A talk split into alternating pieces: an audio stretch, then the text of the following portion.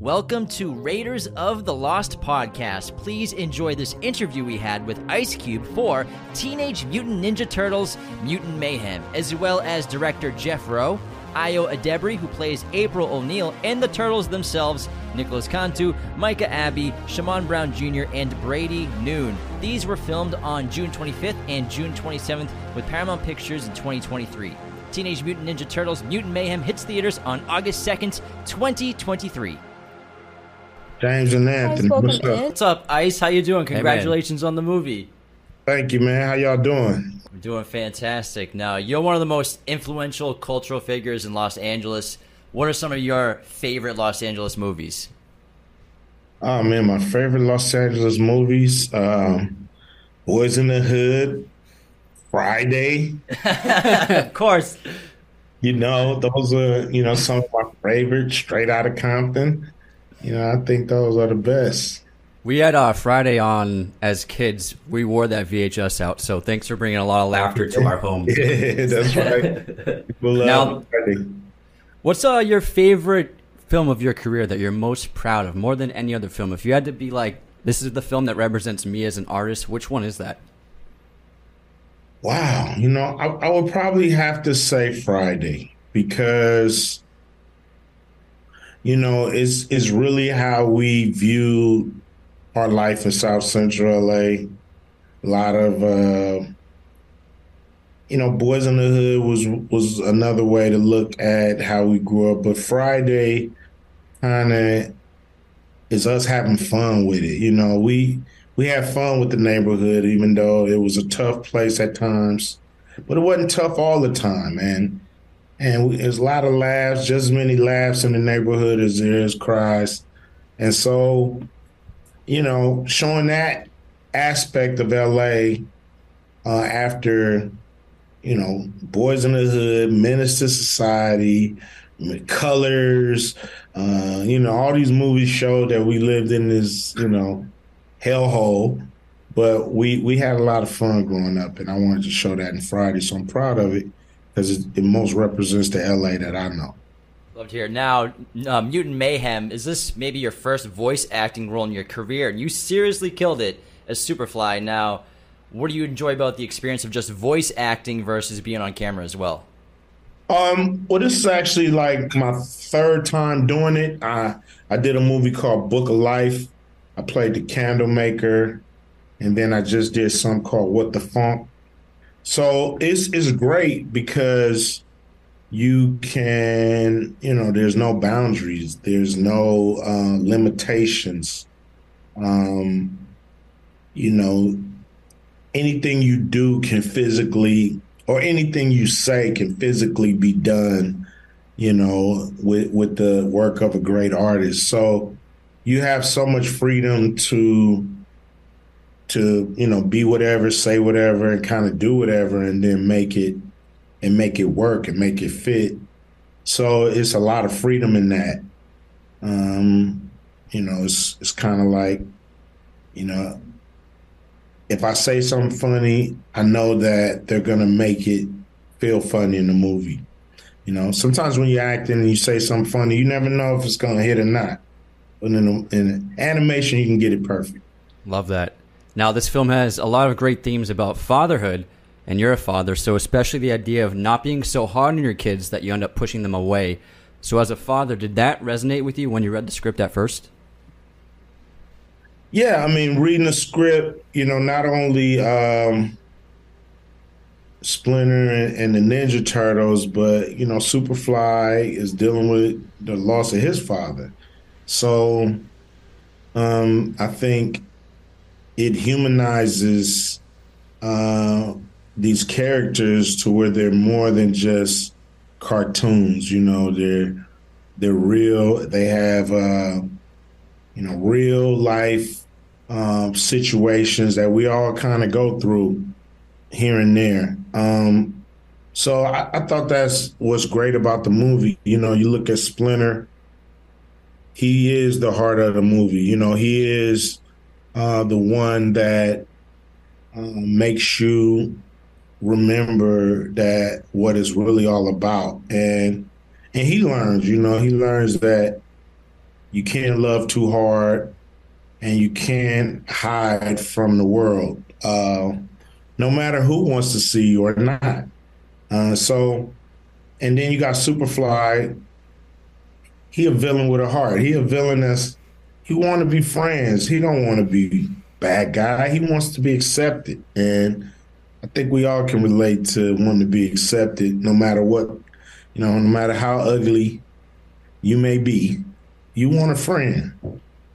So the soundtrack in this movie is excellent. So many throwbacks. Did you have any input and suggestions from music to get put into the movie at all?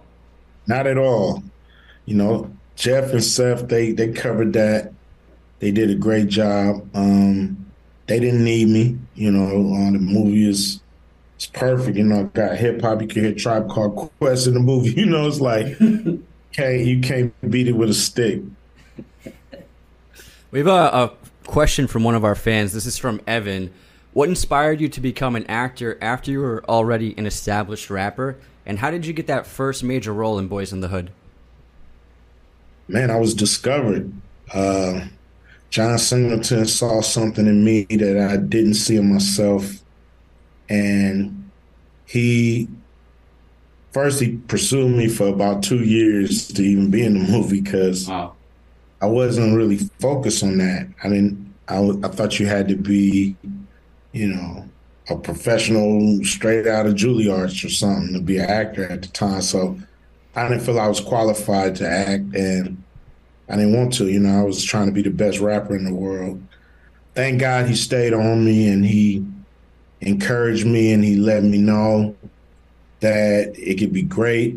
I think seeing like you know, other people do movies, um, other artists and rappers, you know, um, I, I, gave it a shot and, and, um, it all worked out and I'm glad and I'm thankful to John Singleton, rest in peace for, for helping me kind of, you know, expand my career, expand my fan base and, um, show people more of my talents. Love it. Thanks so much for the time, Ice Cube. Congratulations on the movie and an incredible career. Take care. Take care, man. Later, man. Later. This episode is brought to you by Shopify. Forget the frustration of picking commerce platforms when you switch your business to Shopify, the global commerce platform that supercharges your selling wherever you sell. With Shopify, you'll harness the same intuitive features, trusted apps, and powerful analytics used by the world's leading brands. Sign up today for your $1 per month trial period at shopify.com slash tech, all lowercase. That's shopify.com slash tech.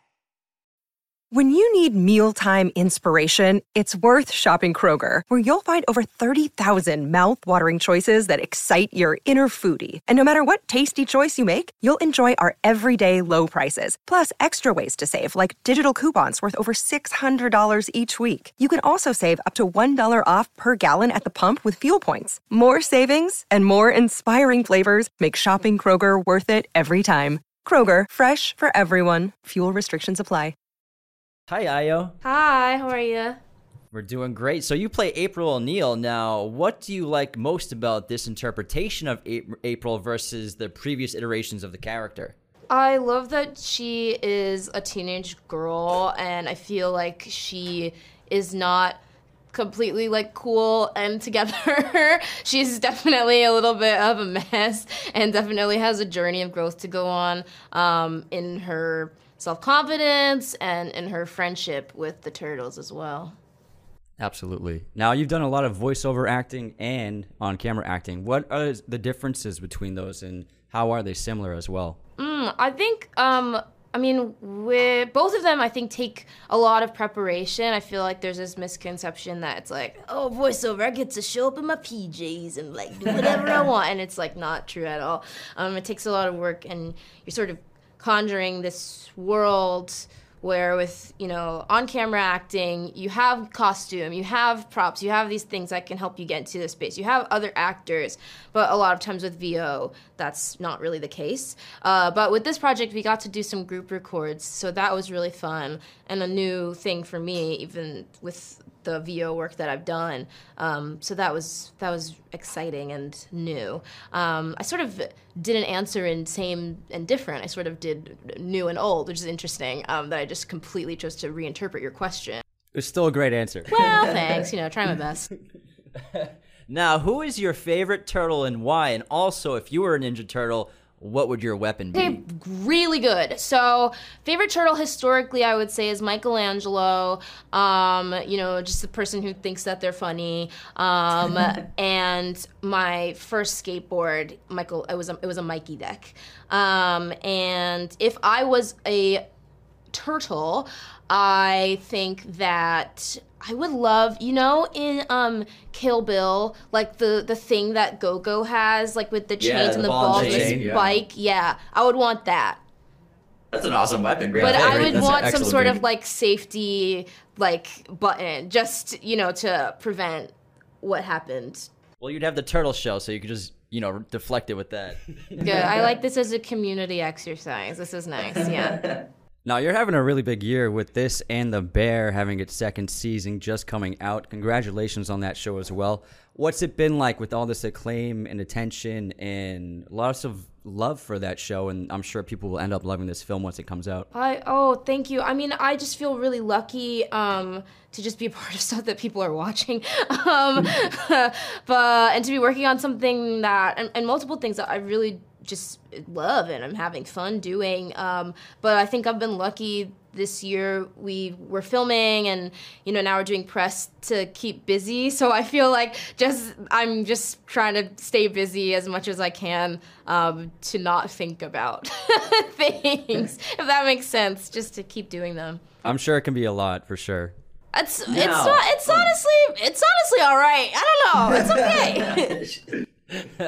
the more the better. You, you're killing it. It's been a great couple of years for you. Now, what would you like to see in a potential sequel to Mu- Mutant Mayhem? Ooh, you know what? I got excited by that that weapons question. So, uh, so maybe April pick you know takes a self defense class or takes like a taekwondo class or something. Like she. She, she she learns a little one too. You know what I mean? Would love that. Love it. Well, thank you so much for chatting with us. We love the film. Congratulations on this and everything else you have going Oh, on. thank it was you, so awesome to chat with you, Ayo. Oh, Take I care. appreciate it. Bye guys. Thank you. Hello, James and Anthony. Welcome. Hey, Jeff, thanks for talking to us today. We love the movie. We checked it out last week. Congratulations. Oh, awesome. Thank you. So we, we grew up watching TMNT. We wore out the VHSs of those first few live action films. Were you a huge fan of this franchise growing up, and was this a dream project for you when you got the job? Absolutely. It was the Ninja Turtles were my were my everything. Like especially the live action movies, especially Secret of the Ooze, like remembering Tokka and Rahzar and the weird suits and costumes that they had, Shredder, Super Shredder, uh, and, and also just like so much of that exists you know there, there was the movie but so much of my my relationship uh, existed with the with the toys from those films and having those and the hours i would spend in my room playing with them. And and uh, uh, yeah it was like the first thing i ever really loved in my life Same with us. I was always Raphael. He was always Leonardo, and we The leader. yeah, the leader. so Yeah. animation, it's building such a huge reputation the last few years in cinema. Finally, what does animation mean to you as an art form for film, and how? Why is it so important to film history going forward in the past? That's a that's a great question. I mean, I think uh, uh, animation has been has been around a long time. You know, the, if you go back to Gertie the dinosaur and Winsor McCay, like the idea of sequential images, uh, uh, uh, it, it's they exist together, but for for uh, so long it's been kind of relegated, at least in the West, to this like children's thing. And uh, uh, and when I was a kid, uh, uh, I very much loved the animation that didn't necessarily feel like it was made for me. Like, Hey Arnold was for kids, but it like it, it was about real characters in like a in the real world, and it felt relatable. And I, I remember loving that. And then I remember discovering anime when I was in my teens and like just watching Dragon Ball Z and Gundam Wing and just being like, oh, this isn't necessarily made for kids. It feels uh, like it's aiming at, at an older audience and and not uh, and not feeling talked down to uh, uh, about that. And that doesn't really answer your question, but I think it's I think it's important because uh, uh, animation is limitlessly imaginative. There's nothing that can't be done in it, and it's also such a, a, a pure, undiminished vessel for artistic expression. Like it's just the hands of the artist being put up on the screen, and uh, uh, it just opens up so many different ways to express emotion and and story. Love that. There are so many iterations of the Ninja Turtles, whether it be the other movies, TV shows, video games, but this one was strikingly different. Did you what was your team and yours goal with trying to make this different from any other version of TMNT? We wanted to do two things. One, we wanted it to be relatable. We wanted them to feel like real teenagers and like uh, uh, like you and your friends when when you were that age, or if you're a teenager, like your friends now. Uh, and then we also wanted it to be emotional. We wanted people to like care about the characters and and care about the relationships and just try to really dimensionalize them in a way that they they uh, haven't fully been expressed uh, uh, uh, before. Um, yeah. All right. Well, thanks so much, Jeff Rowe, director of Teenage Mutant Ninja Turtles Mutant Mayhem. That's all the time we have for today. Congratulations on the film, and thanks for chatting with us. Take care, man. Thank you so much. Have a good one. And we have all the boys here What's up, together. fellas? How we doing? How's it going? Uh, What's up? All right, so in the movie, you're all making fun of Leonardo and his lack of Riz. Of the four of you, who has the most Riz? Uh, all right, Shamon. Shamon's got it. Shamon's got the most riz. That's what it Love is. it. Now, this movie has a lot of like contemporary stuff, especially about being a modern teen. Did it accurately capture like what life is like, like a, as a teen, using social media, all sorts of new slang terms that I'm still learning? I think so. I think so because a lot of times in these movies we really talk about how much how like how how they're heroes and they don't really go through like the teenage phase of trying to fit in and and finding themselves and trying to be themselves at the same time as and finding their own groups. Um, and this this movie really shows it. And they really do act like teenagers because we improvised a lot of the scenes and we added our own ta- our own like little slang words or our, our own inside jokes. And I feel like it really portrays like the it really gives off the teenage vibe. I love that. It's so cool. Now, were you guys able to record in the studio together for the most part, or separately? What was the situation like? Yeah. Um, well, for, for us, we kind of figured out early on uh, in the recording process that ensemble was the way that we were gonna shoot it. Um, we we got just the most realism and us talking over each other, and that what you hear in the movie, that's like how it sounds like we're all just like in one room because we literally are. We're all in one room recording. For a majority of the movie, the last two and a half years, we've been just like together in the studio, except for like little pickups where we'd have to do solos. But majority of the time, we're together. So we grew up watching the old movies on VHS, and I was always a fan of Leo, and James was always a fan of Raph. Raphael, it's my guy. Who were your Who was your turtle growing up? Like, who was your favorite before you got cast? Oh man. I, I, I would always bounce between them. I really liked Leo because my favorite color was blue.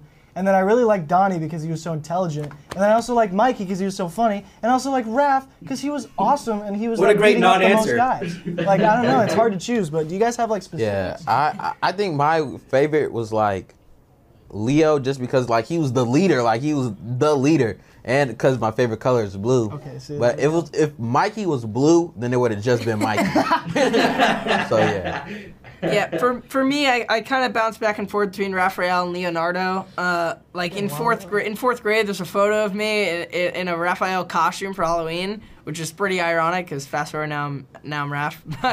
but uh, I always had like Leo swords, and I was always trying to be the leader out of my siblings. So Love to hear it. Um, do you guys have like a Ninja Turtle group chat, a text, and do you have it named something specific like that? We do. We don't have a silly name though. It's just TMNT. well we on our on our Instagram group chat we have Gogurt. oh yeah, Go-Gurt oh, Go-Gurt. Turds. yeah, Yeah, we're the Go-Gurt Turds on Instagram. we're the DM. Go-Gurt turds.